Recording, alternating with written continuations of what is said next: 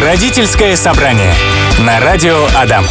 Ну, бывает, ну не туда нажала. Ну, сделаем вид, что понедельник, я не выспалась. В общем-то, друзья, сегодня понедельник. Традиционно мы по понедельникам собираемся нашей уютной троицей и проводим родительское собрание. Хотела я тут э, нам с вами, дорогие психологи, Ася Бавян, Ксения, Марина, раздать звание. Думаю, кто-то у нас будет завучем, кто-то будет директором. Потом поняла, зачем нам это надо. У нас тут все психологи, ну, кроме меня, поэтому у всех свои звания есть. А деньги на шторы тоже собирать не буду не сегодня, но давайте мы с вами сегодня обсудим очень важную э, и очень, наверное, неприятную тему. Это э, драки и вот кусаки в детском саду. Как я понимаю, дети приходят в детский сад, только-только начинают как-то социализироваться, узнают какие-то границы, может быть, нормы, не только на словах мамы, не только в кругу своей семьи, но уже и на практике. И казалось бы, такие маленькие дети, кто-то ложку нормально держать, держать не может, суп между рта пролетает у него, а как драться и кусаться, так он, значит, умеет. Почему ребенок может себя так вести. Ксюша, ты как воспитательница в детском саду и психолог, ты, наверное, наблюдаешь такие картины периодически. Да, По твоим наблюдениям, почему ребенок себя так может вести? Ну, во-первых, стоит разделять э, возраст детей и, и давайте немножко, да, поговорим отдельно про детей там младше 3-4 лет, угу. которые еще плохо говорят, и ребята уже старше 4, которые, в принципе, уже э, хорошо говорят, может, могут э, вести какие-то переговоры, ну, в общем, коммуницировать с другими э, детьми и со взрослыми, с воспитателями. Вот, давайте пока про маленьких поговорим. Да, у маленьких детей это бывает гораздо чаще. Те детки, которые приходят там даже в полуторагодовалом возрасте, двух-трех лет детский сад, еще плохо разговаривают. У них э, мало опыта вообще в контактировании с детьми, с людьми. И э, здесь срабатывает принцип, что э, мне грустно, мне как-то плохо, я злюсь. И первое и самое легкое, что я могу сделать, ударить, э, поцарапать, где-то там зажать своего э, обидчика, который, ну, который даже у меня находится рядом. Э, и здесь что мы э, просим делать родителей? Мы э, просим родителей э, учить ребенка, как же все-таки нужно поступать, когда ты злишься, что нужно делать. Э, что э, ну даже маленький малыш может обратиться за помощью к воспитателю э, как-то э, учить ему учить его этому. И еще очень помогают игровые технологии, игровые методы, когда мы с ребенком проигрываем ситуацию, берем этих тех же самых куколок, машинки для мальчиков, какие-то конструкторы. И вот это все сидим мы дома и играем, и создаем, родитель создает эту ситуацию, когда кто-то кого-то обижает, смотрит, наблюдает за своим ребенком, как он ведет себя. И уже если ребенок себя ведет, вот что он сразу вступает в драку, здесь мы уже корректируем как родители его поведение. И это тоже ответственность родителей научить ребенка, как себя вести в такой ситуации. Ну смотри, а, из-за чего дети могут подраться, да? Ну, например, там э, игрушку кто-то у кого-то mm-hmm. забрал, там в песочнице песок не поделили, кто что будет есть. Но, например, история, которую рассказала недавно мне подруга, стоит, дочь стоит, чуж... ну, ребенок, да, и в детском садике. А, один другого не пропустил, просто ему нужно пройти, он ничего не говоря, просто берет и кусает. Ну, прям мощно так, смачно, как котлету а, укусил. И, и, и что? И, и, и мама все это видит. И кого? Ну, ну какие тут истории? Какие тут... Ну, как? Вот как, как раз это та история, когда ребенка обидели, возьмем в кавычки, угу. потому что, ну, ему не уступили, а ребенок по так природе он, может, своей... даже не спросил. Да, в том-то и дело. У ребенка мозга еще не хватает. То есть не хватает обработать эту информацию, что надо сначала попросить это про ну, неразвитость нервной системы, это абсолютно нормально для возраста. И тогда случается вот такое, я вроде шел, угу. мне нужно было туда идти, у меня возникла помеха на пути, и я эту помеху устраняю. Логика простая, для ребенка естественно. Соответственно, что такое воспитание, то, что вот Ксюша говорила, да, мы учим действовать в таких ситуациях. Но такие ситуации мы все проиграть сразу не можем, угу. поэтому мы потом их разбираем в игре. И э, если родитель при этом присутствовал, это, конечно, отдельная история, что делать родителю. И, э, ну, на мой взгляд, максимум, что можно сделать, это их э, прям развести и сказать, ай-яй-яй, так нельзя. Но э, не наказывать там ни своего, ни чужого ребенка в присутствии вот всего остального этого. Только остановить, как, знаете, светофор, красный свет включить. Стоп, нельзя. Мгм. Все, больше нич- ничего, никаких воспитательных, там, наказательных методов в этот момент применять, на мой взгляд, от взрослого к ребенку нельзя, ни к своему, ни к чужому. Неважно, кто был обидчиком, кто был э, пострадавшей стороной, так сказать. Но ты представь, когда мама видит, что с ее ребенком происходит такая несправедливость, это же внутри там просто все кипит, бурлит, и, как вот как-то подавить в себе это, среагировать вот так правильно, ну это же, мне кажется, очень на самом-то деле непросто. Одно дело, когда тебя обижают, ты такой, ладно, я там сама разберусь, я знаю, какие правильные э, слова сказать, а тут-то тяжело, понимаешь? В каком правильном направлении послать. Вот, вот, ну, с детьми же так э, нельзя, и ты понимаешь, что, ну, ну там-то точно ведь не права, я-то ведь точно права. Ну, конечно. Первое, что нужно сделать, это дышать. В любой непонятной ситуации дышите. А второе, напомнить себе, я здесь взрослый. Это дети не справляются. Чего я-то психую на детей, становясь на один уровень с ними? То есть это получается, я внутри себя от сильных эмоций регрессирую до детского возраста и сама бегу в песочницу разбираться, кому тумаков надавать. Но напоминаем себе, что я здесь взрослый, никто никого там не убьет, не покалечит. Ну, толкнул, куснул, как бы это, это не такая травма, которая ужас-ужас, там, это не металлической лопаткой по голове. Была у меня такая в личном детстве история. Про это мы тоже поговорим. И знаете, у меня все-таки остается вопрос, а, как другая сторона должна реагировать, да? Мы сейчас говорим со стороны того, что а, если вы являетесь, ну, условно, да, назовем на стороне пострадавшего, а что делать родителю, если он видит, что его ребенок так себя ведет, тут тоже, ведь, наверное, есть какие-то действия, как правильно себя вести, а, с кого спрашивать и о чем говорить.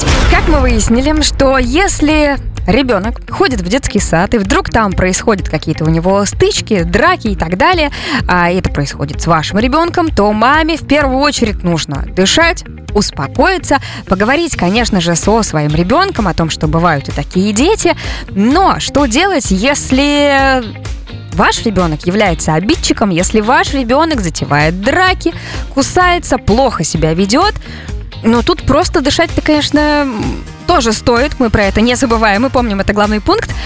А дальше-то что делать? Как вести себя в такой ситуации? Ну, если вы мама, которая тоже увидела вот эту у вас ситуацию, конфликт, например, на прогулке произошел Мгм. утром или вечером, вы это все видите, э, да, э, разводим детей, воспитатели тоже как бы это все видят, они разводят детей, и вам нужно сказать, дорогой мой ребенок, ты совершил плохой поступок. Мы не говорим, что ты плохой, ты так э, плохо сделал, непонятно. А именно сказать, что плохой поступок, плохое дело, ты сделал плохо, э, чтобы не это соприкасалось с личностью ребенка. Вот, и объяснять, что э, ребенку тому больно, ему сейчас обидно, и тоже сказать про свои чувства ма- мамы, можно сказать, э, я переживаю, что ты так сделал, наверное, ты сейчас тоже испытываешь какие-то чувства, можно спросить его, как ему вообще сейчас, естественно, ребенок там не скажет сразу, о, я так э, расстроен своим поведением, нет, нет, нет, Ты знаешь, мои чувства в три года очень сильно задели, когда забрали мой любимый синий трактор. Да, ну, короче, это уже с детьми постарше, но все равно мы и малышей к этому э, потихонечку при, приучаем. Вот. И ни в коем случае э, нельзя допускать какой-то э, вседозволенности с ребенком, когда ты такая увидела это э, и, и ничего не сказала. И тогда у ребенка э, зарождается, что ага, она ничего не сказала, так значит, можно вообще всегда так делать, и вот тогда это вообще мгновенно это поведение закрепится за ребенком, и он будет всегда так поступать. Путь в никуда. Да. Еще, еще веселее, когда говоришь, да, так и надо, правильно делаешь. Да, это, это тоже, конечно, э, полный трэш. Я такое не раз тоже слышала. И, ну, как будто бы хочется таким родителям, которые поощряют вот, э, вот это Агрессивное а- агрессию, поведение. да, сказать. А вы что, хотите, чтобы с вашими детьми также поступали? Мне кажется, ни один родитель такого не хочет. И поэтому... э, ну вот на данный период времени я вот против того, чтобы родители учили осознанно детей давать сдачу. Вот. А, Ну. чтобы они как-то потихонечку разбирались в этой ситуации при помощи взрослых, которые есть рядом с тобой в детском саду. Ну ты же ябеда-корябеда тогда. А, Опять же, ка- смотря какой возраст мы говорим. Если это до 3-4, вот как Ксюша Мгм. вначале разделила, а, это точно при помощи взрослых. Дети в этом возрасте еще не в состоянии, у них нет навыков, у них та самая незрелая нервная система, включая вот эти моменты, там, я быстро возбудился эмоционально, а потом затормозиться не могу. И поэтому это делается только при помощи, при наставничестве взрослых. Когда уже ребенок чуть старше, когда он уже хотя бы речью может хоть что-то выразить, что мне нравится, мне не нравится, мне больно там или я злюсь, то это уже, да, можно попытки там самим как-то урегулировать между детьми. И а, опять же, вспоминаем, до 4 лет ребенок действительно очень завязан на взрослого, того, который рядом с ним, который может его защитить или еще как-то там а, уберечь, утешить. И ребенок сам будет обращаться, и никакого ябенчества в детском коллективе это не вызовет. А вот постарше это уже другой процесс. И э, очень сильно зависит от того, как, э, мне кажется, поставит себя взрослый в этом коллективе, и э, будет ли он говорить про ябедничество. Или он будет говорить, так, я вижу и тебе плохо, и тебе плохо, пойдем утешу обоих, а потом мы по- посмотрим, что мы с этим можем сделать. И тогда э, э, дети сами не придумывают ябедничество, это Мгм. привносится взрослыми, это такая социальная, социальный конструкт, который привносится взрослыми. Вот, ну, не нужно его привносить. Так, а, Ксюш, смотри, у меня еще знаешь, какой вопрос? А, мне кажется, что проблема в целом эм, решается довольно-таки просто, если оба родителя в этом конфликте а, заинтересованы в том, чтобы его решить. Мгм. Если действительно мама обидчика признает, что проблема есть, да, я поговорю, я понимаю, что тут неправы, давайте как-то попробуем, может быть, помирить, не, не насильно, нет, ну как-то попробуем решить эту проблему.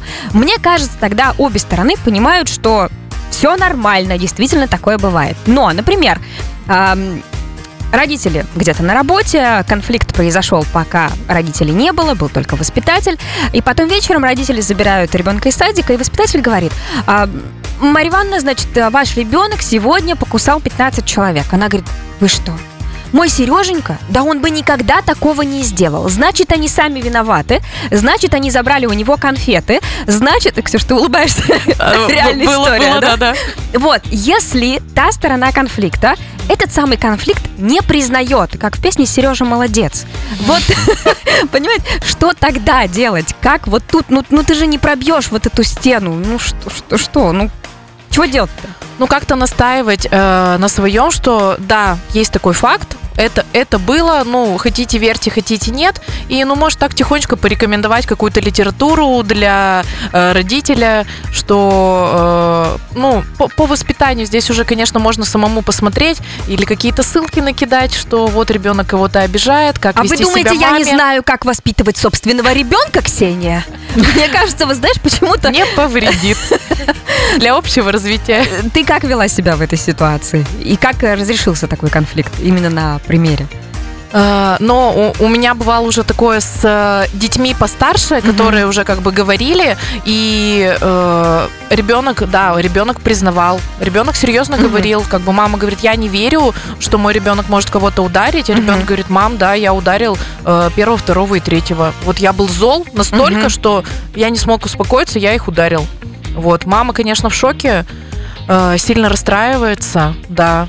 Э, Если педагог в ресурсе может поддержать такую маму, вот, таких родителей. Ну нет, серьезно, литературы очень много, и э, действительно, вот как бы есть у меня какие-то несколько вариантов сайтов, которые вот я с удовольствием читаю, и по психологии детской, и советую всем родителям э, и э, к ним обращаться, и можно найти статьи на любую тему и уже там смотреть, про тебя эта ситуация, не про тебя. Может, реально ты что-нибудь прочитаешь, увидишь какой-нибудь инсайт и где-то поменяешь свои, свою модель воспитания. Помогает. Родительское собрание на радио Адам. Слушай, с какими а, запросами к тебе приходят родители, как к воспитателю? Ну, мало ли, вдруг ребенок себя как-то плохо ведет. Бывает ли такое, что они тебе говорят, ну вот вы как-то, может быть, повлияете, а вы же с ним вот тут целый день проводите, вы воспитатель, э, повлияете на поведение моего ребенка, который себя плохо ведет? и дерется, например? А, ну, чаще получается, что не э, сложно, сложно родителю, который, э, у которого ребенок дерется, прийти э, с этой проблемой. Мгм. Э, чаще такие родители все-таки впадают в какое-то чувство вины, стыда и просят э, помощи. Ну, вот как Мгм. раз-таки порекомендуйте литературу, и что-то мы там попробуем в семье изменить, как бы честно там э, к этому вопросу подходят. А больше жалуются, скажем так, родители тех детей, которых обижают. Моего ребенка дразнят, моего ребенка там вот э, у него забирают игрушки. Э, мой ребенок мне рассказывает, что он строит постройки, а его э, из лего, а его там ломают. Вот какие-то вот такие здесь э, вопросы бывают чаще. И такие родители, да, просят, а давайте вы как-то повлияете на обидчика, но тоже спрашивают, что же нам делать, как нам вести себя со своим ребенком, чтобы он смог это все вывозить, эти все ситуации, и тоже не впадал в агрессию. И все-таки, кто несет ответственность за драки в садике? Воспитатель, который не доглядел, либо родитель, который не договорил, не довоспитал? Честно, мне кажется, что э, ну, есть золотое правило, что единые педагогические требования, они должны соблюдаться как в детском саду, так и в семье. И если родитель учит своего ребенка э, вот каким-то экологичным э, проявлением своей агрессии, короче, по-русски не, дра- не, не драться, а решать ситуацию языком, просить помощи у взрослых, то и в детском саду ему будет с этим легче. Я думаю, здесь все-таки, с одной стороны, да, э, скорее так, ответственность несут обе стороны. И родители а, за воспитание, за привитие разных навыков да, общения, и, э, конечно же, педагоги в садике, в школе и так далее, потому что в этот момент как раз эти взрослые находятся с этим детским коллективом, и они, у них есть какие-то инструменты, возможности, ресурсы как-то регулировать отношения между детьми. А, Но я бы, знаете, наверное, о чем э, предложила подумать, поразмышлять, не то чтобы как истину там в последней инстанции, но а, в каждом монастыре свой устав. И может быть у нас дома там стая мальчишек растет, да, и э, мы как родители считаем нормальным, когда они так немножко мутузят друг друга. Ну, там, конечно, не до ка- каких-то Мгм. травм, еще что-то, но толкнуть там или подушкой запустить у нас дома считается нормально. В садике это может быть ненормально. И, на мой взгляд, вот здесь большая ответственность родителя объяснить э, разницу, что дома ты можешь, например, вот так делать, а в садике так нельзя. Это другой монастырь, там другой устав. И вот про единые требования, то, что ты, Ксюша, говоришь, а, единые в этом отношении должны быть и у педагога, и у родителя в отношении садика. Да. Что, да, когда я привожу в садик, я своему ребенку объясняю, как он должен здесь жить, по каким правилам. Дома могут быть совершенно другие правила. Пожалуйста, не вопрос. Ваш дом, ваши правила. Но объяснить ребенку, как себя вести в садике, это и задача родителя в первую очередь. Сижу так ехидно улыбаюсь, потому что всегда такое ощущение, что ну я-то ведь умный, ну я-то ведь понимаю, а они-то что не понимают. Я уверена, что с той стороны родители точно так же думают, что вот я-то ведь понимаю все, я-то ведь умный, а вы-то там что-то вообще не понимаете и ребенка своего не так воспитываете. Тут договориться, конечно, очень сложно, мне кажется. Каждый считает себя правым в этой ситуации. возникает такая сумасшедшая идея предложить э, этим э, двум родителям с семьями встретиться на какой-то На нейтральной территории. сходить там, не знаю, на совместную прогулку в парк или там на батутах с детьми и понаблюдать самим, как общаются их дети. Да-да-да, мы тоже такое практикуем. Мне кажется, папы вообще вот так вот за секунду найдут общий язык. Дети тоже, а мамы, знаете, так будут смотреть друг на друга из, из разных углов ринга. И не подойдет никто никому. Ладно, двигаемся дальше. Вопрос, вопрос такой. Если ребенок действительно очень э, активный, очень агрессивный, можно ли куда-то деть эту агрессию? Можно ли как-то от нее избавиться? Может, у него ну, действительно просто ее очень много?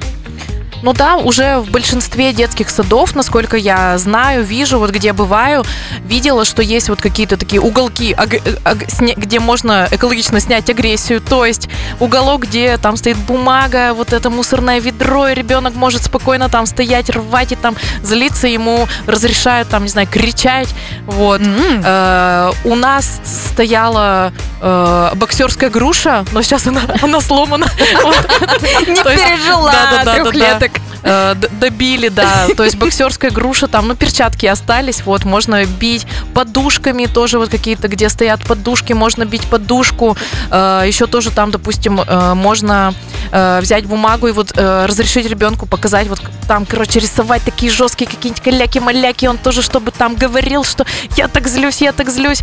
Вот, в общем, как-то снимать вот эту всю агрессию, чтобы это было точно место. Если место будет, и ребенок мож- узнает, что туда можно прийти, он этому научит, то это будет ог- огромный плюс, э, где ребенок реально снимет свою агрессию. И большую часть конфликтов это решит в корне. То есть никакой Да. драки уже не будет, потому что вот это здоровый способ.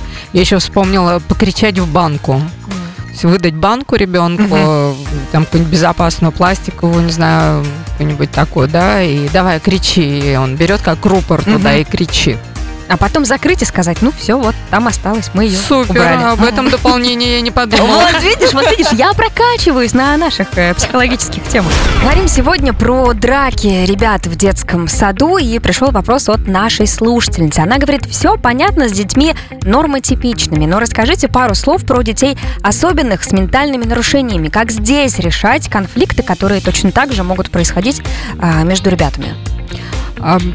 Это очень большой вопрос, потому что ненормотипичные бывают разные, да, то есть э, у кого-то нарушено ментальное здоровье, у кого-то двигательное, что сказывается в некотором смысле на ментальном, да, но если вот прям очень просто, Почему, опять же, я психолог нормотипичных людей, как Мгм. говорится, да. К сожалению, там, или к счастью, у меня нет специализации дефектолога, да, педагога э, раннего развития, там, вот этих специалистов, э, сенсорной интеграции. Это все нужно вот с этими специалистами вместе решать.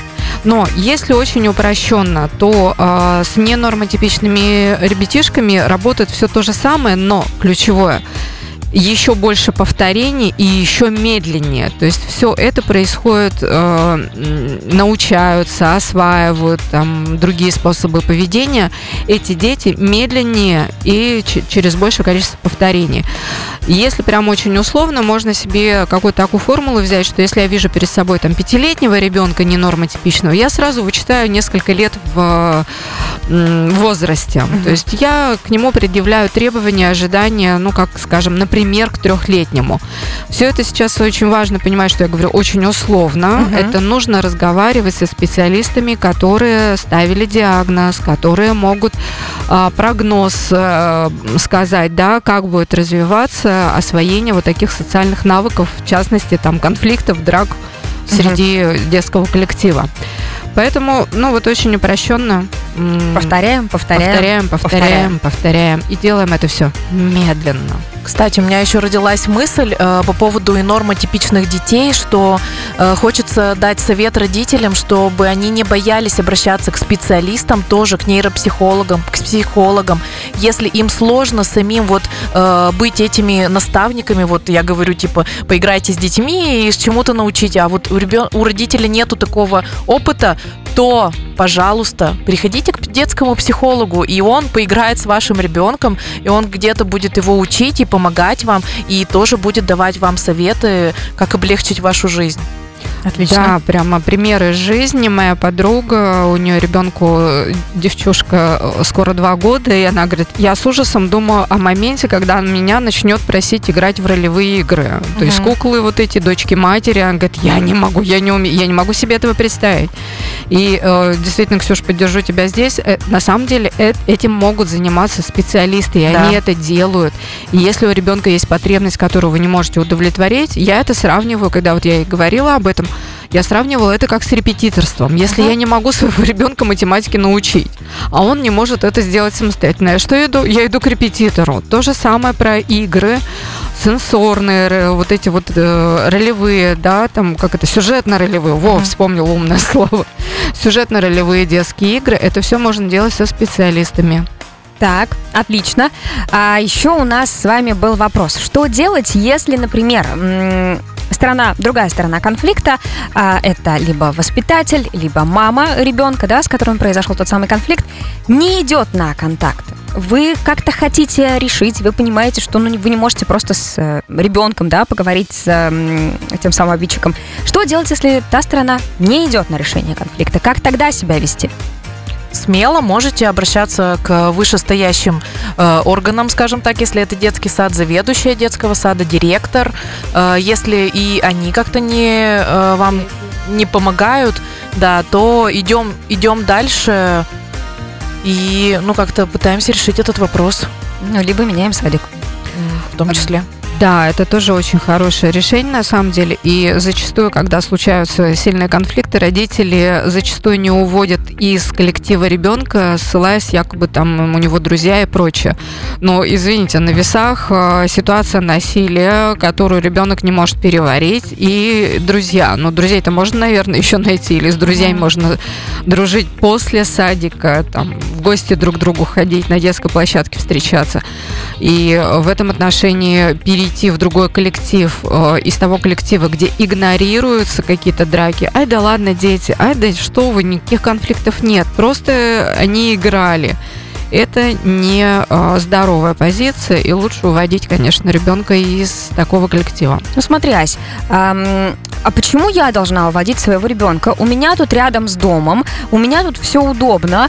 Пусть родители вот этого самого мальчика, который всех бьет, пусть они своего ребенка забирают и переводят. Я-то почему должна и это делать? золотое правило, что с другого я изменить не могу. Я могу mm-hmm. изменить только себя и свои какие-то обстоятельства. И опять же возникает вопрос: ты хочешь, чтобы было э, полезно, здорово и хорошо, или хочешь просто из принципа кого-то там подвинуть, и тогда не встаешь ли ты опять же из взрослой позиции на детскую, которая топает ножкой и говорит: фу-фу-фу, он плохой, заберите. 30-летняя женщина. А, так, еще последний вопросик. Что делать, если ребенок, находясь в садике, а, видит такое поведение, драки, кто-то кусается, ведет себя плохо, Прекрасные наши дети с замечательной памятью приходят домой и начинают повторять все то же самое. Ты вот объясняешь, что плохо, ну плохо-плохо, но прикольно же можно маму укусить. Да, что тогда э- делать? Это поведение закрепляется вообще моментально на раз-два, к сожалению, для родителей. Да, но тут я уже как говорила, конечно, лучше всего вот проиграть эту ситуацию и уже научить родителю своего ребенка, а как нужно и как ты хочешь, чтобы он себя вел в той или иной ситуации. Если не будет альтернативы, то это, этот способ так и останется у, у этого ребенка. И помним про волшебное слово «нет» так со мной нельзя. Да. И люб, ну, ребенок, который там совсем маленький, который даже ходит в ясли, он по интонации поймет, угу. что это просто нельзя делать. Там не надо про совесть, про стыд, про вину. Нет, так делать нельзя. Все, достаточно. А укусить в ответ можно? Зачем? Ну, же, сколько тебе я, лет? Я тебе покажу. Смотри, ты меня укусил. Мне, ну, понятно, что я не буду кусать, да, как я могу, ну, тихонечко укусить. Ну, вот смотри, тебе же тоже, наверное, неприятно. Как ты думаешь, мне приятно? Моя рука, там, например, кайфует от этого, нет? Так не работает на, на примере собственном, если человек маленький, трехлетний, не очень понимает по словам и по интонации. Трехлетний, кстати, уже вполне может понять, что такое хорошо и что такое плохо. А меньшего как бы кусать смысла нет, у него нейронные связи не обработают. Вообще, что это произошло? Через 30 лет приходит к психологу и говорит, здравствуйте, меня кусала моя мама. Она пыталась мне показать, что так делать нельзя, а надо было просто сказать нет. Я на самом-то деле надеюсь, что вы очень понимаете, что здесь я играю все-таки все-таки роль плохого полицейского, да, и пытаюсь э, разобрать с разных сторон ситуации, которые могут произойти. Так или иначе, мы можем с вами в них попасться действительно на ту или на другую сторону, да. Э, поэтому я надеюсь, вы понимаете уровень моей э, самой иронии. Ася Абавян, Ксения Марина сегодня были с нами. Про серьезное такое говорили, но опять успели поражать. И я надеюсь, что дать вам много полезных советов, которые Ой, даже не знаю, хочется, чтобы они вам пригодились или нет, чтобы все-таки таких ситуаций, наверное, не было и как-то мирно все решалось. Всем спасибо и до встречи в следующий понедельник. Солнечного настроения, друзья. Всем пока. Родительское собрание на радио Адам.